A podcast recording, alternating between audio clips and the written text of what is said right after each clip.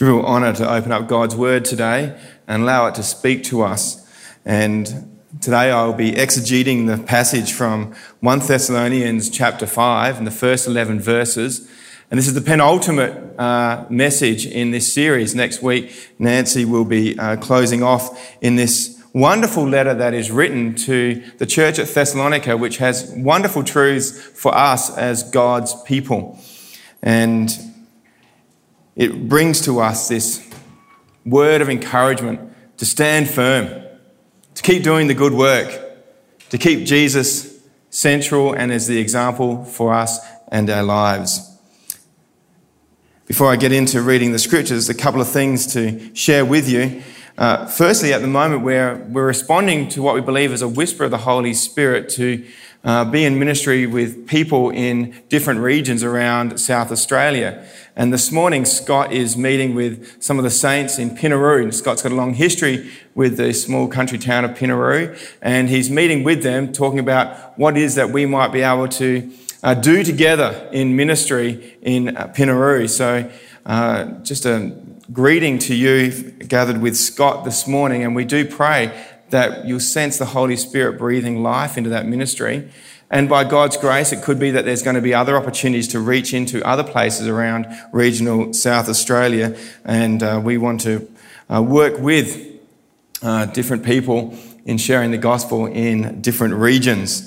Uh, secondly, I was at a presbytery meeting yesterday morning, and a colleague of mine had worshipped with us last Sunday. And was at this presbytery meeting. They were up in town for uh, catching up with family who'd come along to church here. And one of those things they said was that we just loved being with the Hope Valley church family, and the worship was authentic and real and humble, and we just felt a real refreshing in the presence of the Lord.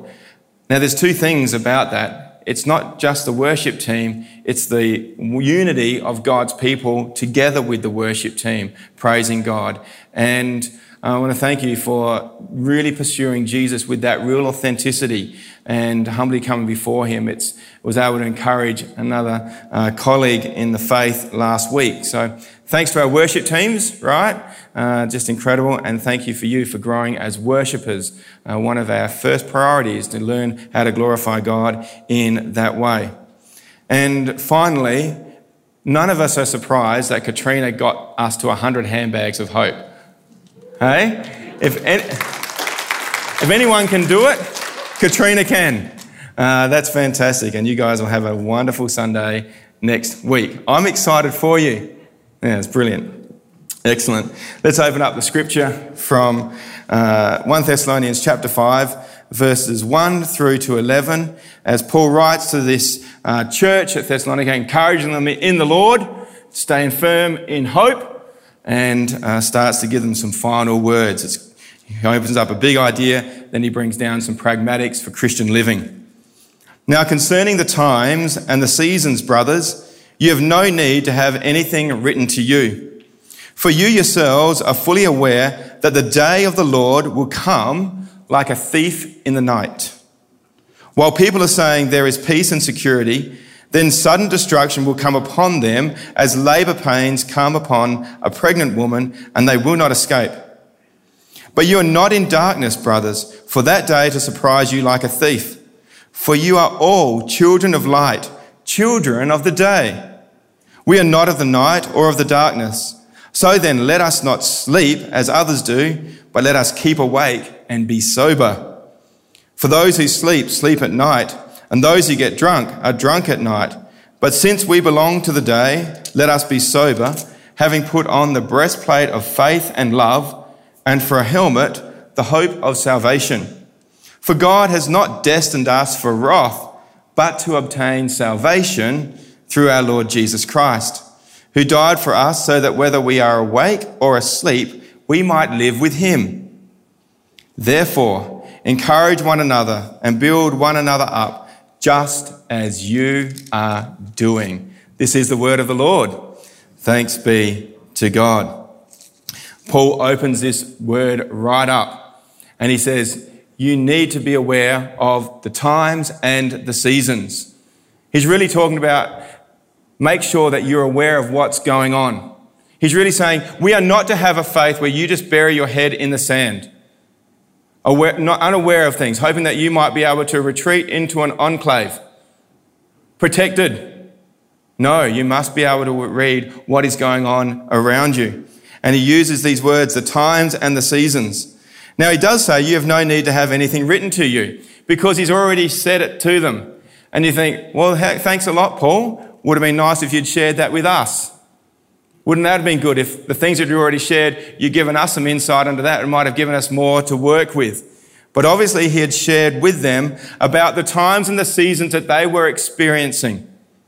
He had talked about the context. Now, their context had a little bit to do with the fact that they were a young faith uh, community, that they were experiencing some pressure, some persecution, and he was imploring them to stand firm.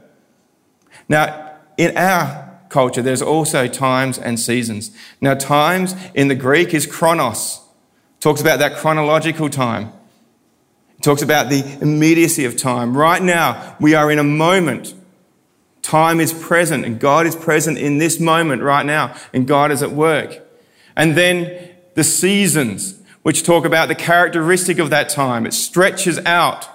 So it's not just, uh, uh it can be a various length of time a season.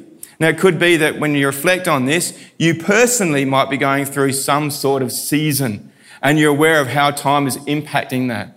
For example, you might going in at the moment, we are going through a season of blessing.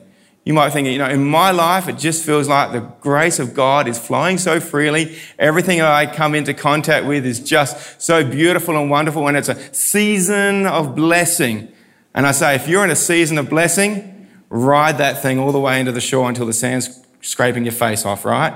Enjoy it. But then you go, you know what? There's other seasons, aren't there? There are seasons when you go, you know what? It just seems like someone's in a season of trial. And I wish that season would be over. But you know, God is active in that as well, bringing His presence and His goodness. And, and sometimes we learn so much through a season of trial.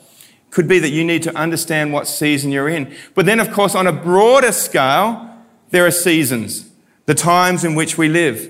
At the moment, we're going through a season of the pandemic. We, we, we want to have a sense of when it will end, but that's kind of got a fluid ending to it, right? How that will look, but it's a season. In all that, too, there's an even bigger season. We talk about climate change. What's the season around that? Or if you start looking at geopolitics, is there a changing season of superpowers within our world? It's, it's a season which we are to try and understand. Paul writes, now concerning the time and the seasons, he says, be aware of them, learn about them, because in that then you can see and interpret how God might speak into that. He really is saying, listen, don't just borrow yourself away. Have a big perspective. And he goes on, he says, For you yourselves are fully aware that the day of the Lord will come like a thief in the night. What Paul is talking about is, that, is a couple of things. Firstly, he's talking about a time when everything will come to fullness and completion in God. The scriptures are clear that there will be a time when everything is reconciled in its fullness to God. Either Jesus will return, the world will be destroyed, and everything will be caught up. Those who believe will be caught up into the air, into a faith, and made right with God. And it does say here that those who don't believe there's a reckoning for them as well. Very difficult scripture to get around. But Paul is clear that there will be a time of the day of the Lord. Often we just think that that is just a future event. But there's also the thing that we are living in the day of the Lord now.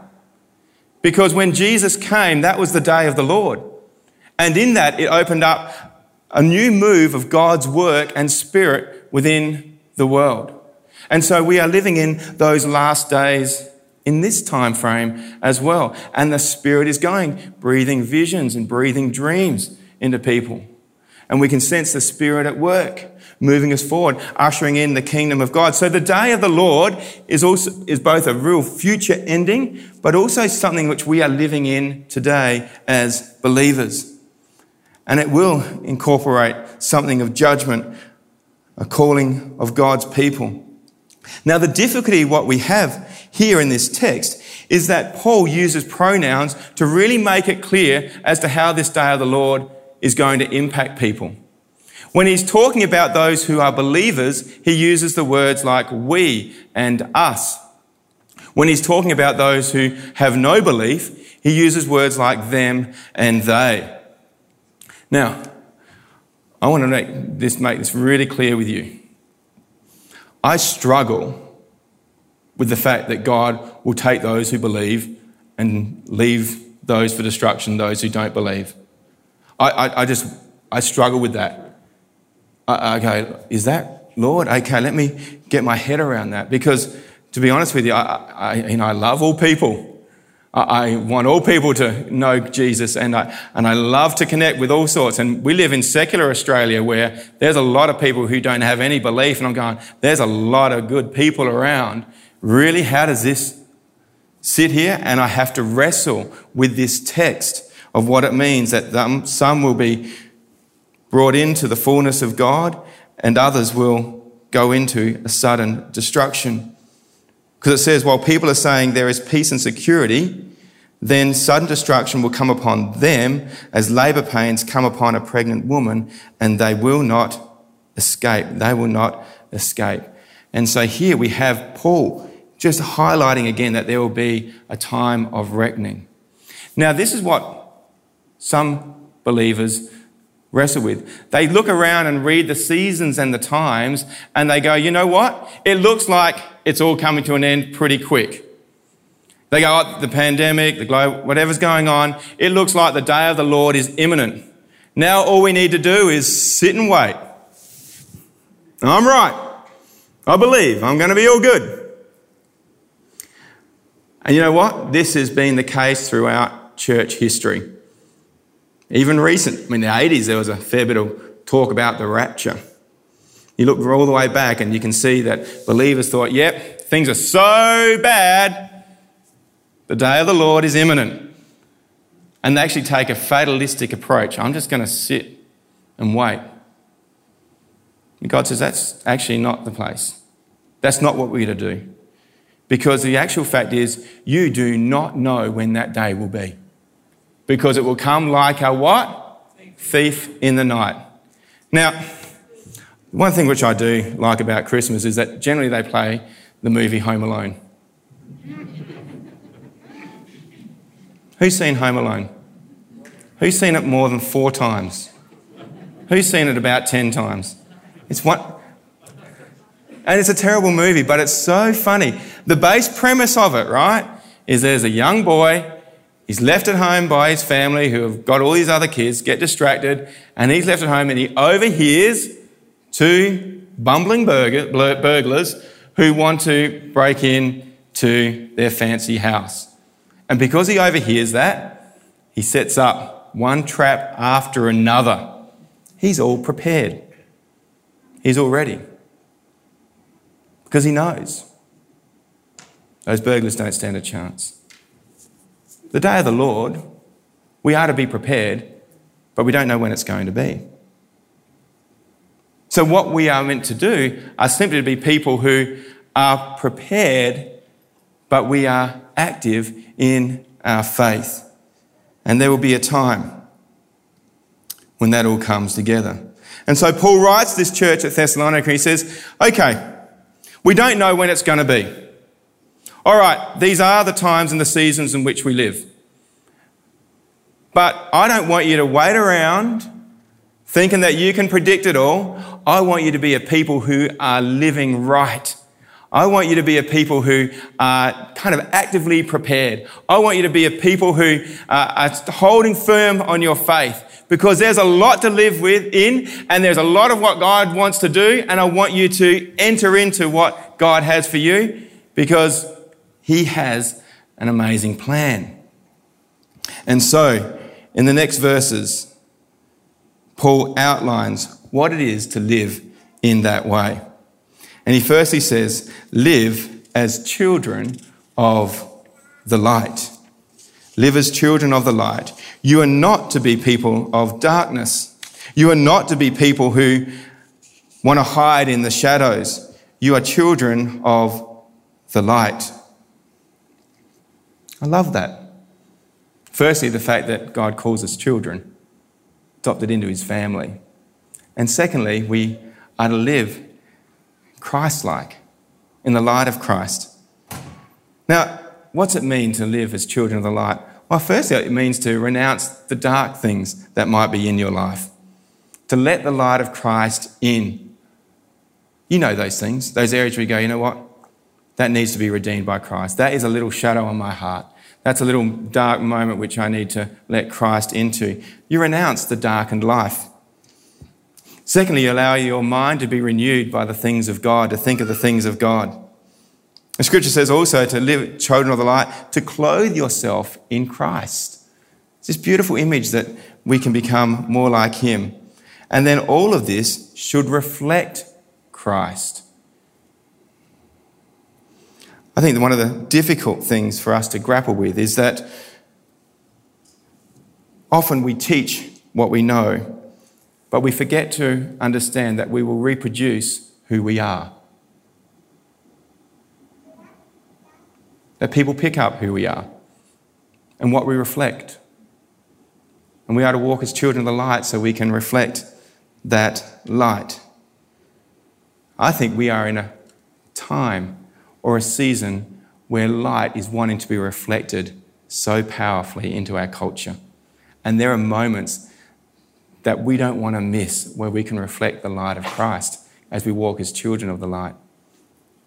Yesterday afternoon, in one of our basketball games, uh, it was a tough game for one of our teams, uh, one of our girls' teams. And they came up against another team which was full of district players. And that team played with a certain, I guess, arrogance, which I find difficult. It's one thing to win, I'm okay with that. It's another about how you win, right? And our girls tried so hard and they had worked really hard all the way through the game. They never gave up. And this team were kind of laughing and being disrespectful as they pulled away on the scoreboard.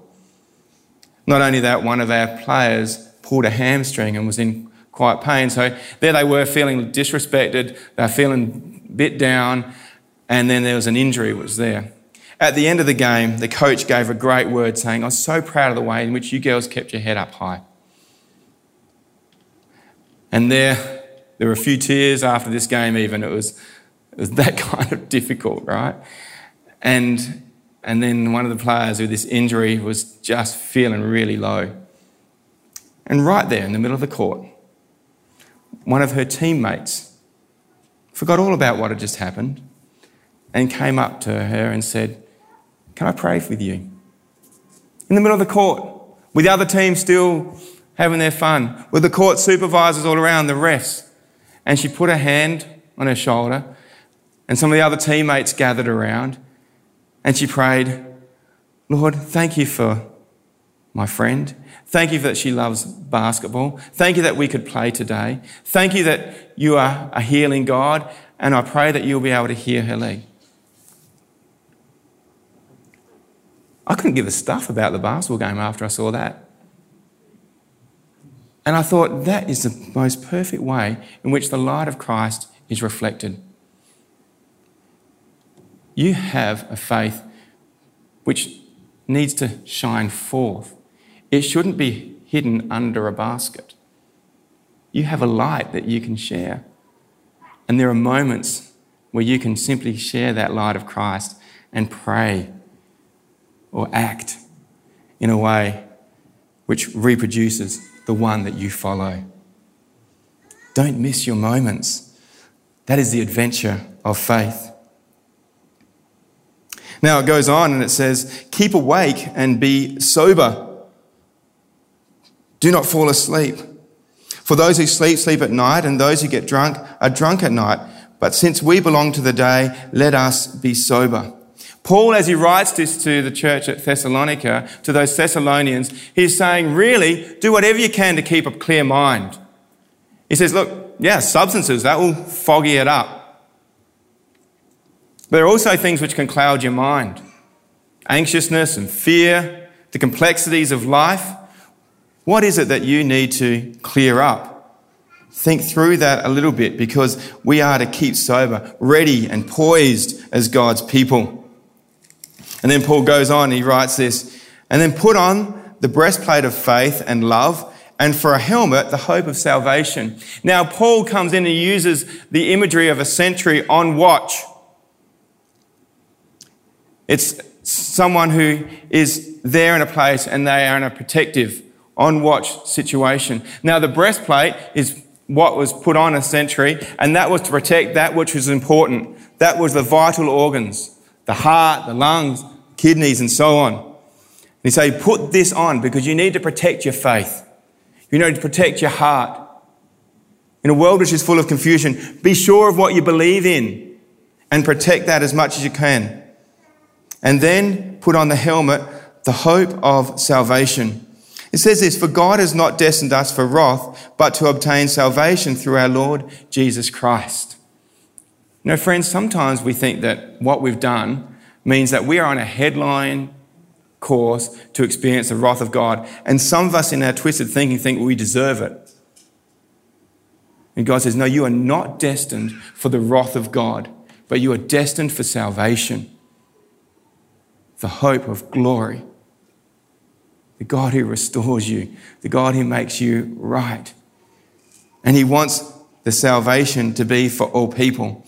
I think the reason why God hasn't come yet and restored all things, the day of the Lord hasn't fully come, is because God is patient. He wants as many people as possible to be saved through faith in Jesus Christ.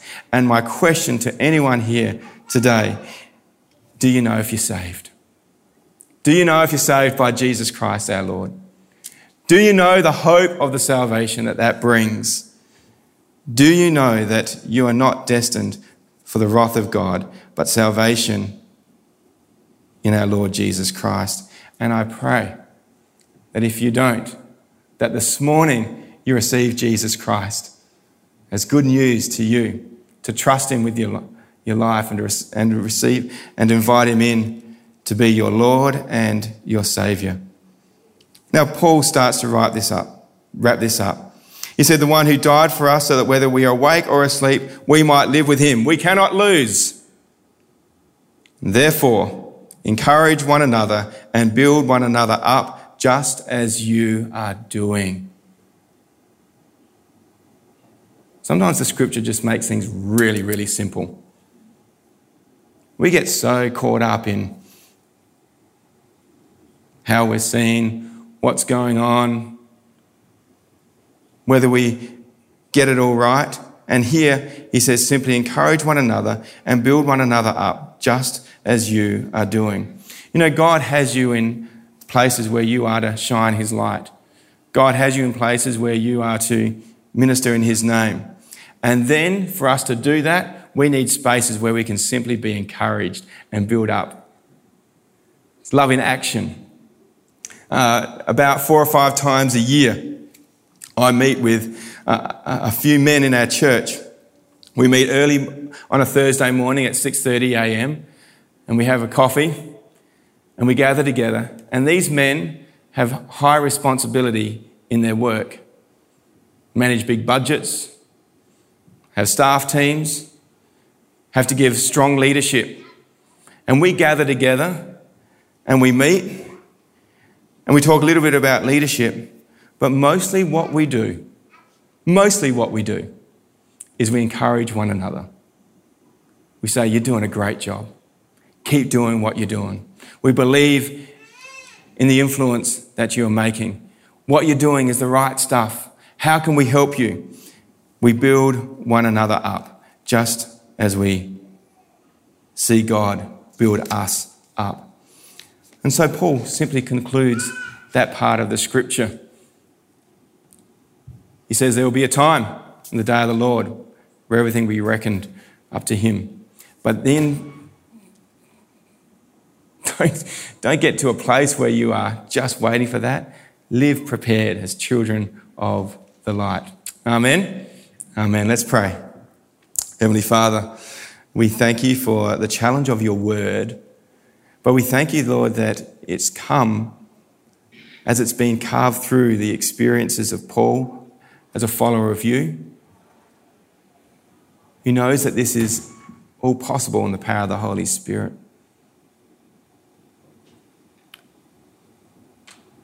Jesus, we do long for that time where everything will be made right in you.